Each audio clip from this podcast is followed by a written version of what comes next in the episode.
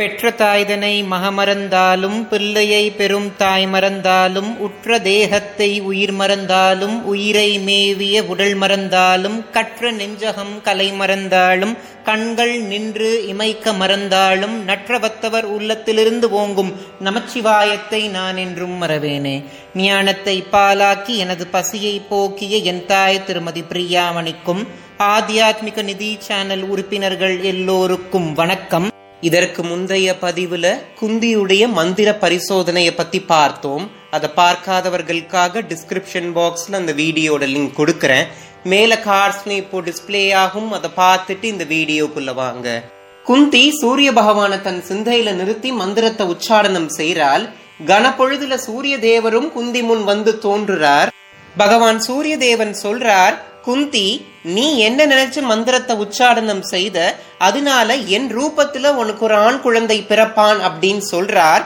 அச்சத்தாலும் நாணத்தாலும் குந்தி என்ன சொன்னான்னா நான் கன்னிகையாவேன்.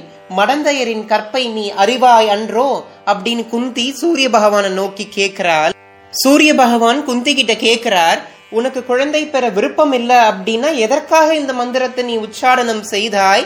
இப்பொழுது நான் உனக்கு ஒரு குழந்தைய வரமா தரலனா இந்த மந்திரத்தை உனக்கு உபதேசிச்ச குருக்கும் இந்த குலத்திற்கும் மிகப்பெரிய அழிவு ஏற்படும் அப்படின்னு சொல்றார். அது மட்டும் இல்லாம சூரிய பகவான் குந்தி கிட்ட சொல்றார் இந்த குழந்தை பிறந்துருச்சுன்னா உன்னை பத்தி உன் தாயும் தந்தையும் என்ன நினைப்பாங்க? ஊர் என்ன நினைப்பாங்கன்னு பயப்படாத நான் உனக்கு ஒரு வரம் தரேன். மீண்டும் நீ கண்ணியாய் மாறுவாய் அதனால பயப்படாத அப்படின்னு சொல்லி வரம் தரார்.